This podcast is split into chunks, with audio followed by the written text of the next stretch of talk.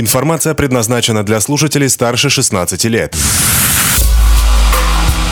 Бизнес ФМ Калининград представляет авторская программа Екатерины Востриловой «Питательная среда».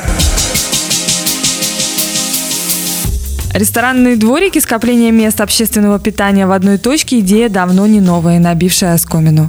Ее вариации разной степени выдумки будоражат общественность регулярно. В следующем году ждем появления фудмаркетов, а пока наблюдаем за обновлением существующих.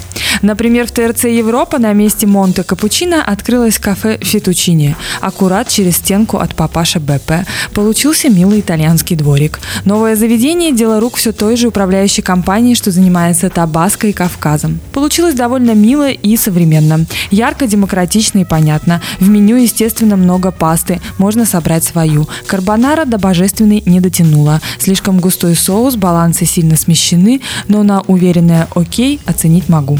Подают пиццу, салаты с итальянским акцентом, с бриозолой, розбифом, вялеными томатами, много европейской классики.